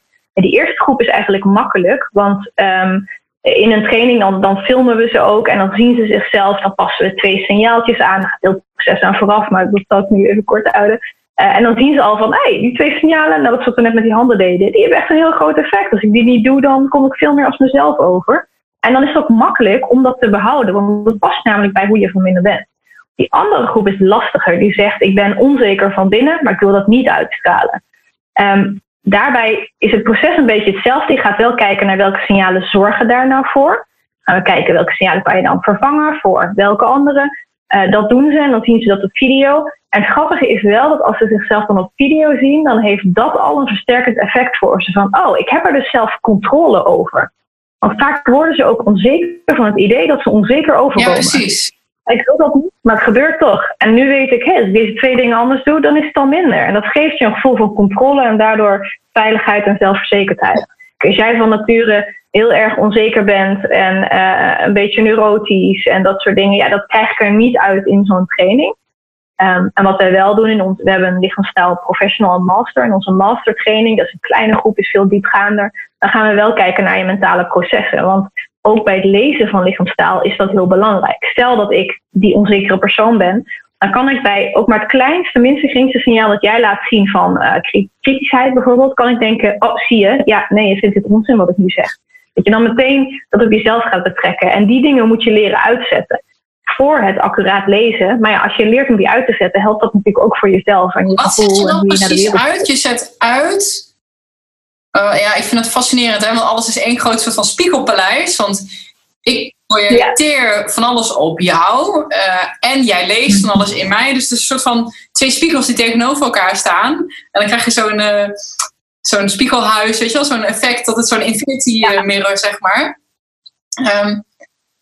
En wat jij zegt is dat je het lezen van wat het met de ander doet en daar dan iets van vinden, dat wil je dan uitzetten. Dat is juist. Ja, eigenlijk, wij maken heel simpel het onderscheid tussen interpreteren en observeren. Dus observeren is gewoon wat ik zie. Dus ik zie bijvoorbeeld dat jij met je vinger aan je oor krabt. Wat ik daarvan vind, doet er op dat moment niet toe. 0. Het is een signaal, wetenschappelijk is onderzocht wat het betekent. En daar gaat het nu even om. Dus in eerste instantie verzamel ik signalen, puur vanuit observatie. Ik pak de betekenissen erbij en dan kijk ik wat zijn die samen. Daarna pas mag je eventueel interpreteren. En dat is best wel een proces wat je brein moet leren. Want je brein wil zo snel mogelijk interpreteren. Want dan weet ik wat ik aan jou heb bijvoorbeeld. Is het veilig ja of nee? En dat is dan ook een heel groot onderdeel van de training. Wat telkens terug in elke oefening eigenlijk terugkomt. Welk deel is nou van jou? Wat neem je mee van jezelf in deze interpretatie? En daar worden ze echt heel veel mee geconfronteerd bij de training. Kan je een paar voorbeelden geven van de signalen die je dan en de interpretaties die je eraan hangt? Ja, nou, armen over elkaar is een hele simpele. Ik denk dat dat het meest verkeerd geïnterpreteerde signaal is dat er is. Armen over elkaar wordt heel vaak gezien als dan ben je een gesloten persoon. Je bent negatief of je bent kritisch, iets in die richting. Maar dat is helemaal niet zo. Armen over elkaar kan ook zijn vastberadenheid bijvoorbeeld. Dan doe je ook dit, want je houdt in wat jij vindt. Bijvoorbeeld, dit ga ik doen, dat is leuk. En dan doe je je armen over elkaar met een soort van yes, weet je wel, het vasthouden daarvan. Het kan ook zijn, jij zegt iets heel interessants. Ik vind dat super intelligent. Ik wil daar even over nadenken. Dan kan ik zo doen, dat is interessant, ja. Zo. Dan doe ik dus ook mijn armen over elkaar. Maar het is niks negatiefs richting jou. Sterker nog, het is super positief naar jou. Armen over elkaar is, wetenschappelijk gezien, wel een mate van de afsluiting. Ze zeggen ook wel een self-hug. Ik knuffel mezelf daarmee een beetje. Ik sluit me een beetje af, maar niet vanuit negativiteit. De fout die dan gemaakt wordt vaak is dat we één signaal pakken en daar baseren we een hele conclusie op. Dus armen over elkaar is gesloten persoon. Denise is negatief op dat moment. Maar dat is niet zo. Het is net als met gewone taal. Je hebt alle woorden uit de zin nodig om die hele conclusie, de betekenis van die zin te achterhalen. Dus je wil ook zien wat ik met mijn voeten doe, met mijn knieën doe, met mijn schouders doe. Maar ook alles erbij en dan weet je wat het betekent. Nou, dat is er één. Even kijken, welke is nog meer veel voorkomende? Oh, bijvoorbeeld met het haar spelen. Als mensen met hun haar spelen, al heel snel denken anderen of dat het flirten is of dat het onzekerheid is. Het ligt een beetje aan de rest van de signalen. Nou, haarspelen als flirten is zelden zo als iemand het onbewust doet. Met het haarspelen flirtend, voor mensen die kijken... Dat is bijna expres natuurlijk, ja. Ja, precies. Daar zit een soort bewustzijn in. En dat onbewuste, dat is het vaak niet. Dan is het juist vaker dat het in iemands baseline zit, is dus standaard gedrag. Dat, net als mijn velletjes plukken langs de nagels, is voor sommige mensen met hun haar spelen en hun haar draaien. Er zit eigenlijk geen betekenis aan, behalve dan dat mensen een beetje concentratie verliezen en of dat proberen te verhogen. En dat doen ze met zo'n gebaartje. Nou, zo zijn er echt, of wegkijken. Wegkijken is onzekerheid of liegen bijvoorbeeld. Maar wegkijken doen we ook als we nadenken over wat we willen zeggen. Eventjes mijn gedachten op een rijtje. Dan kijken we ook heel vaak weg. Nou, ik kan nog uren doen. Ja, en weet je, een liegen is... wordt natuurlijk een paar keer gevallen. Kan je een leugen echt gewoon... spotten? Nou, het is niet zo makkelijk als mensen denken. Je ziet heel vaak op tv, je bent in gesprek en dan zegt de detective, oh, je wordt gelogen. Als jij je neus krabt, dan is het... En daar ben ik wat... Ik weet altijd, ben ik me heel erg van bewust. Kut, ik zat met aan mijn neus. Nu, straks komt het over alsof ik... ik weet het niet. Het doet ook echt wel een beetje zo'n... Ja. Nou, het is een, mensen denken dan aan je neus zitten is liegen. Dat is niet zo, maar het is wel zo dat aan de neus zitten op bepaalde manieren wel... is een van de 8 meest voorkomende signalen bij liegen. Betekent echter niet dat iemand liegt, want dat is heel wat anders. En wij noemen het vaak een red flag of een alarmbelletje. Dus stel dat ik iets vertel en ik zit daarbij aan mijn neus... dan is het een soort van, oh, even opletten hier, want er gebeurde iets. En dan ga je gewoon verder zoeken. Ga je gewoon doorvragen op dat onderwerp of wat diegene dan zei... want dit eigenlijk is aan de neus zitten een signaal van verhoogde stress. Liegen creëert ook echt verhoogde stress in ons brein. Maar het kan dus ook, als ik zeg van ja, dat was een moeilijke periode in mijn leven. En ik raak mijn neus aan. En dan klopt het helemaal met wat ik zeg. Dus dan hoeft dat helemaal niet gelogen te zijn. Okay, is dat hetzelfde ook met aan je oor wrijven? Is dat ook hetzelfde of niet? Deels wel ja. Het oor specifiek is vaak, mijn stress gaat over iets wat ik hoor. En het is ook een van die 8 signalen toevallig. Stel dat ik lieg, dan kan het zijn dat ik aan mijn oor wrijf, terwijl ik iets zeg, omdat ik het moeilijk vind om mijn eigen leugen te horen. Dan ga ik aan mijn oor wrijven. Maar het kan ook zijn, als jij mij feedback geeft, dat ik aan mijn oor wrijf, omdat ik die feedback moeilijk vind. Dus heeft dan niks met liegen te maken. Dus dat moeten we altijd heel goed bekijken. Dus die signalen betekenen niet dat iemand liegt, maar het zijn gewoon ja, red flags van hallo, even opletten hier zit iets. Hier zit in ieder geval verhoogde stress. Ja. En is er iets met, ik zit heel vaak, nu al helemaal, met mijn kin op mijn hand gesteund? Of is dat gewoon luisterend? Of ze zegt dat ook nog iets? Want dat is ook wel... Ik kan me voorstellen dat dat ook wel iets is. Ja het is op je hand steunen. Kijk, in principe, jouw nek is sterk genoeg. Je hoeft je hoofd echt niet te dragen of ondersteunen. Dus het mag wel hoor, maar als mensen dat gaan doen, betekent het meestal dat er iets van... focusverlies is of betrokkenheidsverlies of interesseverlies. En dat hoeft allemaal niet negatief te zijn. Het kan ook zijn dat je een beetje moe bent vandaag en dat je een klein beetje focus verliest, want je bent moe. Of dat je denkt, oh, we moeten zo afronden en dat je daarom al een beetje dat gaat doen. Het kan ook zijn dat je denkt, oké, dit is wel een heel lang antwoord of ik vind het niet meer zo interessant. En dan gaan mensen het ook doen. Dus wat het is, weet je nog niet precies, maar het is vaak eigenlijk letterlijk wat je ook doet. Je geeft steun aan je hoofd. Je verliest een beetje de betrokkenheid of focus met die ander. Hebben mensen, als we bij jou in training zitten, niet zoiets van... Ja, godverdomme, nu kan ik nooit meer... nu ben ik me er altijd van bewust. Ja deels wel. Het is ook vaak als mensen binnenkomen dat ze dan zeggen... Oh, ik ben me nu al bewust en ongemakkelijk. En dan zeg ik vaak van, nou ja... Weet je, hoe groter de groep is, hoe minder ik zie. Plus, je moet je bedenken, jullie zitten hier vandaag 7 uur met mij, met een groep van 15 man. Als ik al jullie signalen de hele tijd zie, dan word ik doodmoe. Na een uur kan je mij opvegen. Ik heb ook, als ik beeldmateriaal analyseer, dan stel ik dat ik een halve dag mee bezig ben, dan doe ik daarna niks meer. Want mijn brein is gewoon moe daarvan. Dus ik ben echt niet de hele tijd naar jullie lichaamstaal aan het kijken. En hoe meer zij zelf leren, hoe meer ze ook inzien dat het geen gedachtenlezen is. En het mooie is ook dat het een hele bijzondere verbinding creëert tussen de mensen in de groep. Want je leert dat allemaal tegelijk. Dus je ziet het bij anderen, je merkt het bij jezelf. En je ziet ineens van, oh, jij voelt hier dat bij. Oh, nou zag ik het ook bij mezelf. En dan ga je daarover praten. Dus die leercurve en de openheid van mensen, dat gaat echt zo fantastisch samen. Ja, heel tof. Ik kan me voorstellen dat het een hele leuke dag is ook om te zien. Want ik merk nu al, ik word me nu lekker bewust van het feit dat ik aan mijn hoofd zit krabben en zo. Maar dat het inderdaad heel... dat ook echt een verandering teweeg brengt. What has been seen cannot be unseen. En ik vind dat bij heel veel dingen in de psychologie zo van... Het is niet dat het dan meteen lukt of dat je het helemaal onder de knie hebt. Maar je kan het niet meer niet weten of zo. Ja, precies. Ja. Het is een beetje... vergelijk het vaak met als je bijvoorbeeld een nieuwe auto koopt. Stel je koopt een witte Volvo. Opeens zie jij overal die witte Volvo rijden. Terwijl die Volvo was er al lang. En dat is hetzelfde hiermee. Je zag al die dingen al lang. Alleen nu heb je je brein er bewust van gemaakt.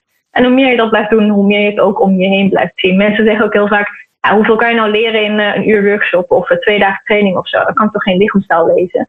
En dan na die 2 dagen, meestal na de eerste, zeggen ze... Oh, wow, ik zag zoveel op mijn werk en thuis. Want je kan het niet meer niet zien, inderdaad. En we doen het allemaal al. Want het is de manier waarop wij evolutionair gezien... zeg maar, met elkaar kunnen samenleven en communiceren... en elkaar snappen en snel conclusies kunnen trekken... wat natuurlijk hartstikke goed is. Dus we kunnen het allemaal al. Alleen wat jij doet is... dat daar dan woorden aan hangen en mensen daar bewust van maken. Van hé, dit is wat er allemaal speelt. Ja. Precies. Ja, je wordt ermee geboren. Als baby kan je alleen maar non-verbaal communiceren. Dat is verbaarlijk om later was. Ja. Ik vond het een van de dingen die ik echt zo verpand vond in de studie psychologie. Is dat er gewoon verteld werd dat als je een potlood tussen je tanden houdt. Ja, ik zie jou lachen. Jij kent het uiteraard. Ja. Als je nu aan het luisteren bent, je hebt een potlood of een pen bij de hand. Ik weet niet of ze een bepaalde periode tussen hun tanden moeten klemmen. Maar je hoeft niet te lachen, alleen maar dat potlood vast te houden. En dat doet dus wat met je moed. Klopt dat? Of is dat broodje aan? Nou, dat was heel lang de veronderstelling. Het was gewoon onderzocht. En het tegenovergestelde was als je hem tussen je lippen klemde.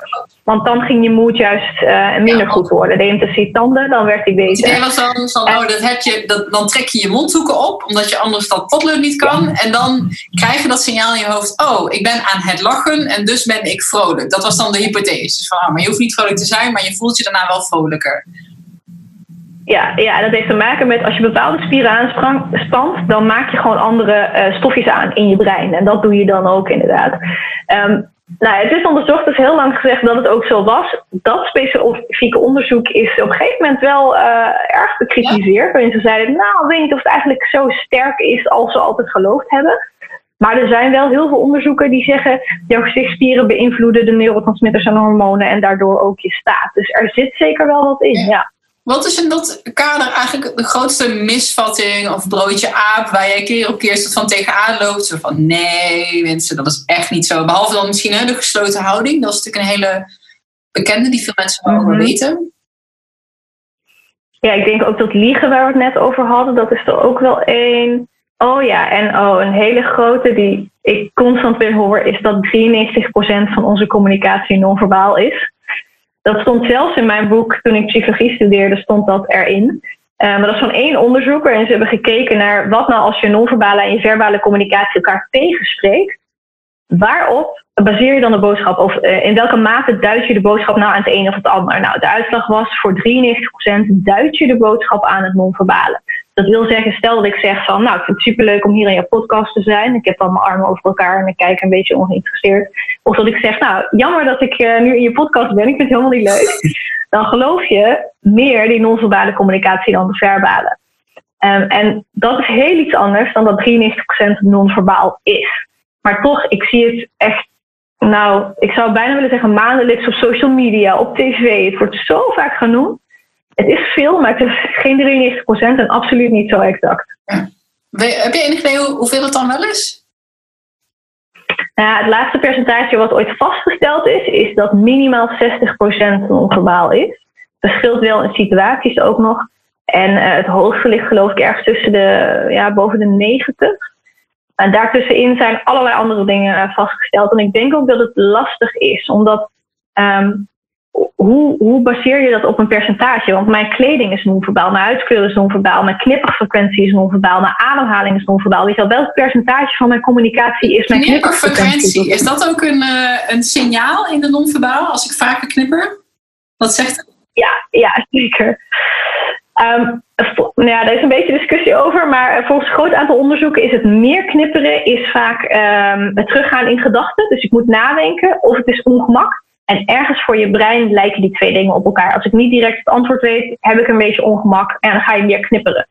Dat is eigenlijk een versie van een ander signaal, dat noemen ze eye blocking.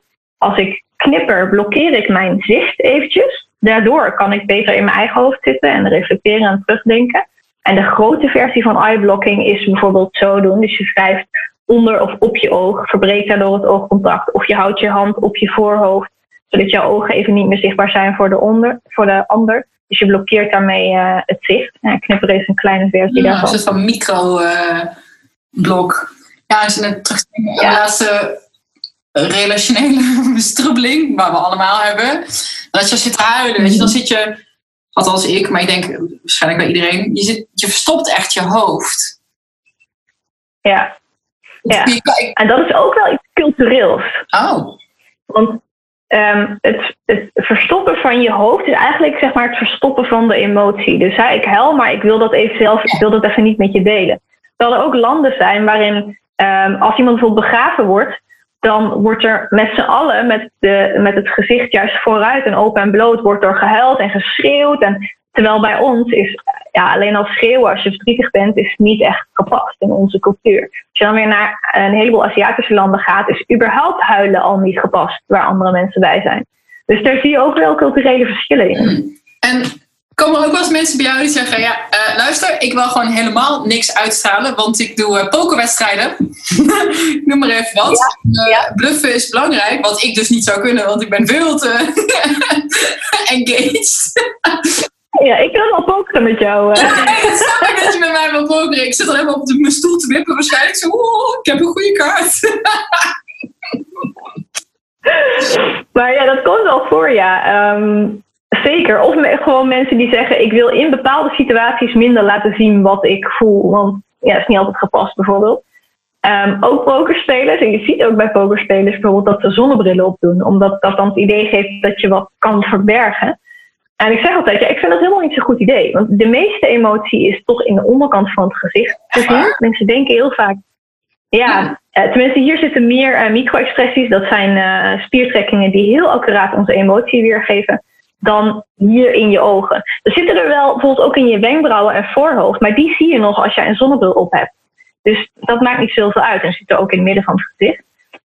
Een zonnebril is meer, je ogen zijn niet de spiegels tot je ziel, in die zin niet je oog zelf. Je oog zelf kan maar een paar dingen. Die kan nat worden, je pupil kan groter en kleiner worden en je oog kan draaien.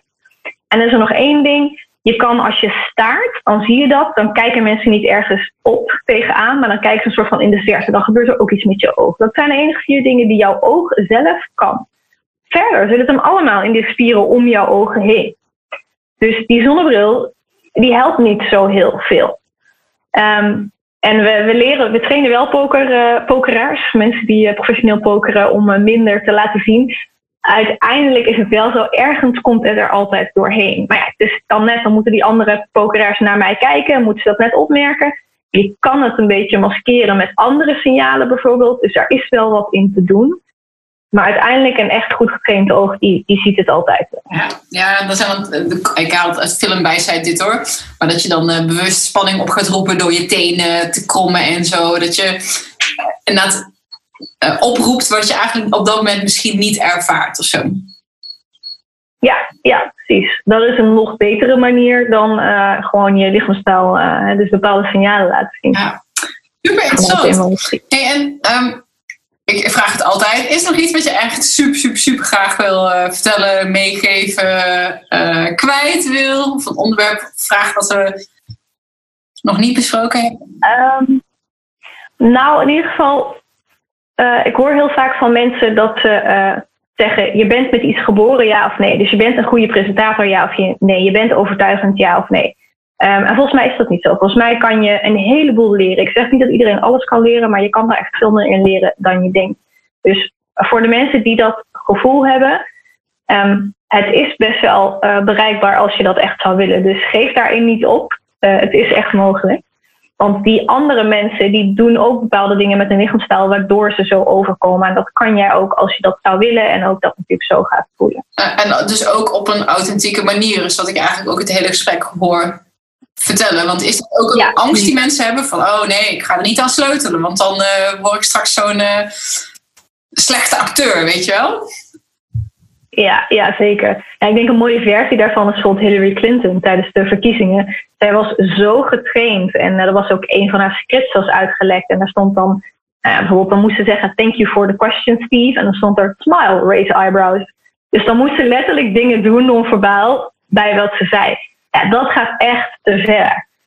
Het is die blokjes wat ik zei, die 3 P's, dat is al voldoende. Als jij gewoon weet op dat moment ben ik gewoon Hillary in deze rol. En mijn doel is dit. Ja, dan weet je eigenlijk al wat je moet doen. En dat wordt vaak ook gewoon automatisme. Dus je kan niet helemaal weggaan van je natuur. Maar je hebt echt verschillende kanten in je. Wat jij ook zei. En die kan je wel naar boven brengen. Ja.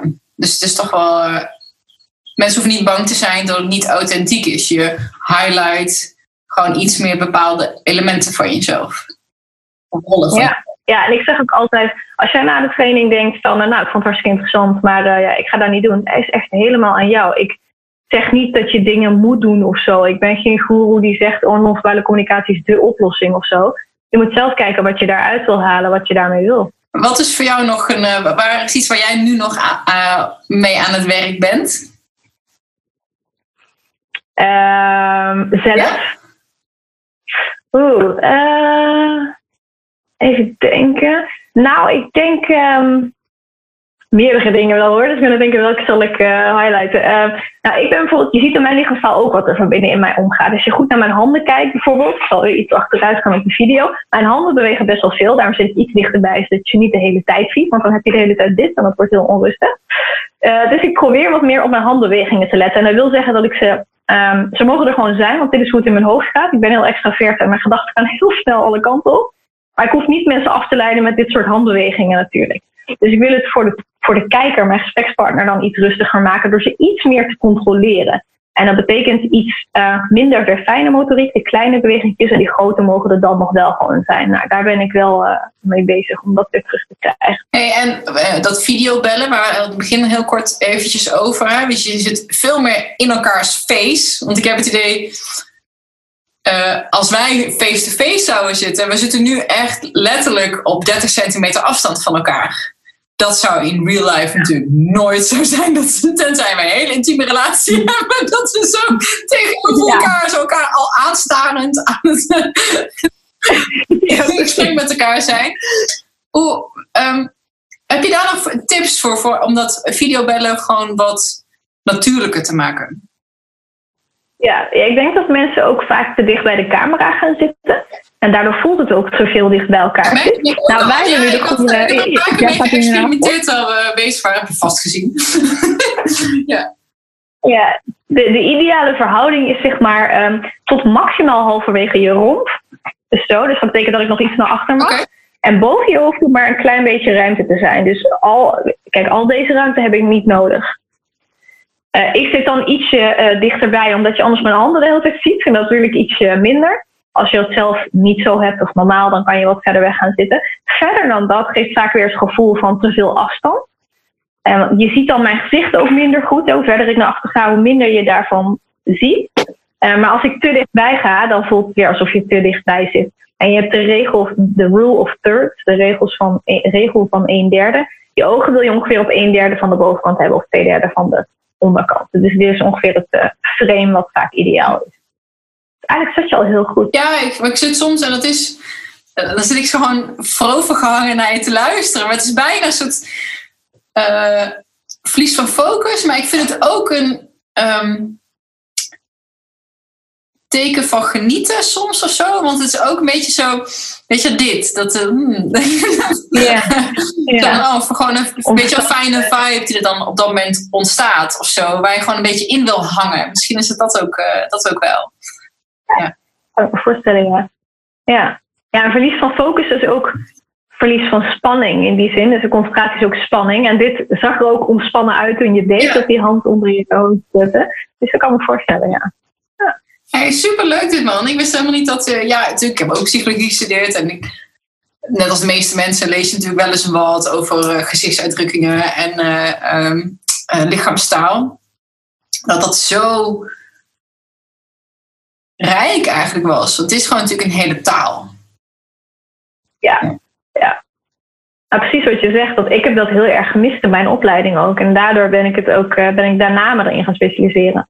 Ik denk dat voor psychologen is het zo handig als je heel snel kan zien welke emotie er speelt bij jouw cliënt. Kun je veel sneller tot de kern komen. En is het goed om dat te benoemen als dat gebeurt? Even een voorbeeldje. Want ik zag het bij jou ook. Soms bij mensen krijg je bijvoorbeeld... vlekken in een hals of blosjes, weet je. Je kan soms zien van, moet je dat dan benoemen of dan weer juist niet? Want het is ook heel erg direct, weet je. Kan iemand nog meer onder de spot zetten? Zijn daar een beetje best practices in hoeverre je dat wel of niet moet benoemen als je iets bij een ander ziet? Ja, ik denk dat het belangrijk is om altijd na te denken over je doel. Dus stel dat je bij een cliënt ziet dat die persoon ongemakkelijk is en jij gaat zeggen, hey, ik zag dit, dit en dit, dus je bent ongemakkelijk. Ja, dan wordt hij dat nog meer. Dus dat zou ik niet zo snel doen. Wij zeggen meestal, er zijn 3 dingen die je kan doen. Eentje is, je ziet het, je merkt dus op, oké, deze persoon voelt zich wat ongemakkelijk. En je doet daar iets mee, maar je benoemt het niet. Dus je gaat even weg van de inhoud, maar gaat iemand meer op zijn gemak stellen bijvoorbeeld. De tweede is, je ziet het en je benoemt niet wat je ziet, maar wel de emotie. Dus je ziet bijvoorbeeld blosjes en vlekken in de nek. En als je denkt dat dat ongemak is, dan zou je kunnen zeggen van... voel je je misschien een beetje ongemakkelijk bij, maar zonder dat je zegt wat je ziet. Want dat is een stuk directer. En de laatste is eigenlijk volgens de feedbackregels, dus dat je wel zegt wat je ziet. Maar dat is vaak een beetje de less resource. Of iemand moet heel comfortabel met jou zijn, weten dat je dat ook kan. Jullie hebben afgesproken dat het oké is ook, dat is vaak wel handig. Dan zou je dat wel kunnen doen. Ik doe dat ook wel eens als iemand op een andere manier, als ik er niet doorheen kom. Als iemand echt een ananas is bijvoorbeeld. Op een gegeven moment is het namelijk niet meer te ontkennen. Als je iedere keer signalen ziet en die persoon denkt, dat klopt alweer. Op een gegeven moment kan je het niet meer ontkennen. Maar meestal kies ik voor de eerste en daarna voor de tweede. Ja, dus meer om de persoon te helpen in wat je ziet. Wat je te assisteren bijna. Zo van, ga ik even weg of ik sta hem op zijn gemak. Ja, want de vraag is ook bij die laatste, is dat niet voor je eigen ego? Ja. Ik bedoel, als ik ga zeggen, ik zag 2 keer die micro-expressie van angst en dus liet je een beetje verdriet zien. Daarbij zag ik ook 7 keer zelftroosting op je arm, je hand. Ja, dus een beetje, wat heeft die ander daar nou aan, weet je wel? Is dat niet voor je eigen ego om te laten zien, haha, kijk eens wat ik allemaal weet. Ja, is ook zo. Ja, leuk. Wat kunnen we binnenkort van jou nog verwachten? Of heb je nog interessante events of trainingen? Ja, we zijn natuurlijk allemaal corona aan huis gekluisterd. Maar je hebt een hele mooie studio ingericht. Wat kunnen we van jou verwachten de komende tijd? We zijn druk bezig met het maken van een online training over lichaamstaal. Ik dacht altijd, dat werkt nooit zo goed als in het echt. Maar je merkte net al dat toen ik dat met die handgebaren deed. Dat super duidelijk. Ja, dus daar kwamen wij ook achter naarmate we ook meer webinars gingen doen. En toen dacht ik, waarom niet een online training? En zeer waarschijnlijk komt dat ook in de vorm van een app. Dus dan kan je een app downloaden op je telefoon. En daarin kan je dan training volgen over non-verbale communicatie. Krijg je ook telkens een reminder van, er staat weer een nieuwe les. Die kan je dan weer doen en allerlei uitdagingen, filmpjes die je kan bekijken. Dus daar zijn we heel enthousiast over. En waarschijnlijk is dat eind deze maand helemaal gereed voor iedereen. Tof. Bestaat er een app, een soort van augmented reality, dat je zo iemand filmt en dat er zo pling, pling, dit is dat? Dat bestaat wel. Niet mega accuraat. En meestal kan het alleen op selfie-stand, dus je kan jezelf filmen. Volgens mij is dat Aftext, AFFDEX, dat is er eentje van. Is wel grappig, maar minder bruikbaar. Er is wel heel veel apparatuur die dit echt heel goed kan, maar dat is meer voor de veiligheid. En dan de laatste, want ik was er echt verslingerd aan. Die serie, ik moest er heel veel over nadenken en eindelijk weet ik de naam, Lie to Me. Mm-hmm. Vond ik geweldig. Ja. Hoe waar, degenen die hem niet kennen, nou, we zitten, mocht je nog niks te doen hebben. Volgens mij zijn het maar 3 seizoenen of zo. Wat inderdaad een investigator, CIA meneer of FBI, nou, zo'n crime. Ja, hij zelf niet. Hij is psycholoog ook volgens mij, of psychiater. Ja, het is zo'n misdaadserie en hij gaat dan allerlei dingen, maar hij doet precies hetgene wat jij ook doet, dus die micro-expressies in verhoren en zo. Nou, ik vind het echt fascinerend. Maar hoe waarheidsgetrouw is dat wat je in die serie ziet? Nou, de serie is gemaakt met ondersteuning van Paul Ekman. En dat is een hele bekende naam in dit vakgebied. Ze noemen hem ook wel de vader van de micro-expressies. Hij heeft daar een heel mooi onderzoek over gedaan. En hij heeft daar een hele tijd aan meegewerkt. Ik dacht tot mijn tweede seizoen. Op een gegeven moment is hij daarmee gestopt. Een heleboel klopt, alleen is het in de serie uitvergroot. Dus een micro-expressie is normaal 1/4 tot 1/2 seconde. Nou, daar duurt het tot 2 seconden. Dus zeg eventjes de micro-expressie van boosheid. Bijvoorbeeld, 1 van de spiertrekkingen is een frons, zoals we die kennen. Nou, normaal is die dus zo heel kort voor de mensen die dit op video zien. En daar zie je dan iemand zo dat doen en dan zeggen ze, oh, de micro-expressie van boosheid. Of je hebt bijvoorbeeld de zones, hoe dicht sta je bij elkaar. Die zijn er. Je staat dichter bij iemand op wie je aangetrokken voelt dan iemand die je net ontmoet bijvoorbeeld. Maar in de serie is het dan zo dat als iemand te dicht bij iemand anders staat, dan zeggen ze, oh, zij hebben een affaire. Ja, dat is natuurlijk wel heel kort door de bocht. Maar ja, voor een serie kan het niet anders. Want je kan niet zeggen, we hebben nu 8 signalen verzameld. Dan, dat ja, dus je waarschijnlijk dat, maar laten we het vooral even checken. Ja, dat gaat. Ja, precies, ja. Dus dat snap ik ook. Maar op zich, als je het onderwerp interessant vindt, is dat een hele leuke serie om wel een aantal dingen te leren. Ja, ja. Nou, mooie aanrader. Denise, dankjewel. En, nou, wie weet dat we elkaar nog een keer wel face-to-face kunnen ontmoeten. En heel veel succes verder. Dankjewel, jij ook. Oké, doei. Yes, dat was hem weer. Dankjewel voor het luisteren. Ik hoop dat je het een interessant verhaal vond van Denise. Ik vond het echt heel tof. En ik hoop ook echt dat ik heel snel weer een real-life podcast kan opnemen. En dat dit een van de laatste was die virtueel was. De volgende podcast is ook nog virtueel. En dat is er eentje die ik rete spannend vind om te releasen. Ik merk dat ik er een beetje weerstand tegen heb. Omdat ik me daar van een kant laat zien en een overtuiging laat zien waar ik het nog niet zo heel vaak over heb gehad. Het gaat over geld. En dan merk ik meteen ook mijn eigen beperkende overtuiging van, oh, weet je wel, wat zullen mensen wel niet denken? Alsof ik het allemaal al voor mekaar heb. Maar ja, wat je daarin zal gaan horen en zien, dat is wel echt hoe ik erin sta en hoe wij het bedrijf runnen. Ik heb het dan natuurlijk over 12 Waves, het trainingsinstituut wat ik samen met Micha Vos run. En het bos wat ik aan het kopen ben. Dus dat is echt super spannend om daar al zo over te praten. En je hoorde ook dat ik geen intro heb gedaan deze keer. Ik ga dus een tijdje even mee experimenteren. Want ik merkte dat die intro's me ook een soort van bottleneck waren. Dan heb ik echt een superleuk gesprek gehad. En denk, oh, ik wil het echt meteen live gooien. Maar oh, ik moet ook nog een interessante en een leuke en een pakkende intro die ook meteen, nou, je hoort het al, mijn perfectionisme gaat dan, steekt dan de kop op, waardoor het misschien te lang blijft liggen. Dus ik dacht, nou, weet je wat, misschien moet ik het maar gewoon meteen live zetten en dan alleen een outro inspreken of even kort er iets over zeggen. Dus dat ga ik eens even doen. Zoals gezegd, die van volgende week vind ik, van volgende keer, ik ben ook een beetje afgestapt van het hele strakke ritme van, oh, er moet per se elke week op een bepaalde dag een podcast live. Ik zag laatst een nieuwsbrief van Aubrey Marcus, waarin die ook al had aangegeven van, joh, ik ga het vandaan gewoon in het flow, in het moment doen. Ik ga een podcast opnemen en releasen. Ja, als ik daar zin in heb, als daar aanleiding toe is en gewoon zoals het komt. En daar zat ik zelf ook al een tijdje mee van, joh, wie bedenkt er eigenlijk dat er altijd op vrijdag of op woensdag of wat dat ook maar is, dat er dan per se een podcast moet komen?